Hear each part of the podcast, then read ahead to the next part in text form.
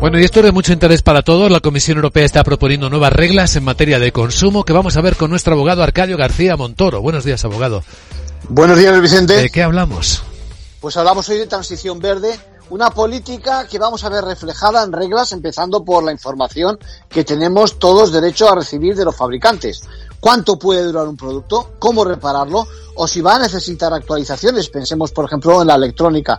Bueno, son datos y características que tenemos que conocer y que se van a sumar al catálogo de derechos del consumidor. En realidad, la Comisión Europea quiere cambiar el modelo económico, está rediseñando sus reglas, acercándonos a los principios de la economía circular frente a ese usar y tirar y al consumo rápido. Y esto podría cambiar nuestros hábitos de consumo.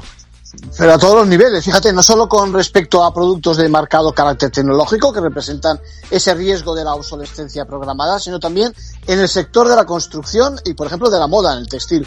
En breve vamos a ver cómo prendas van a llevar un pasaporte digital, mejores etiquetas energéticas y se va a perseguir que se omitan ciertas características que perjudican el medio ambiente.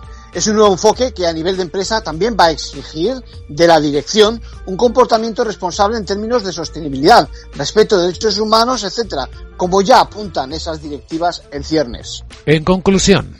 Bueno, estamos ante un nuevo reto, Luis Vicente, buscando otro nivel en materia de consumo pero hay también mucho detrás de geoestrategia y de definición de esta nueva Europa que puede contribuir al logro de cierta independencia ante crisis como la que estamos sufriendo ahora. Gracias, abogado.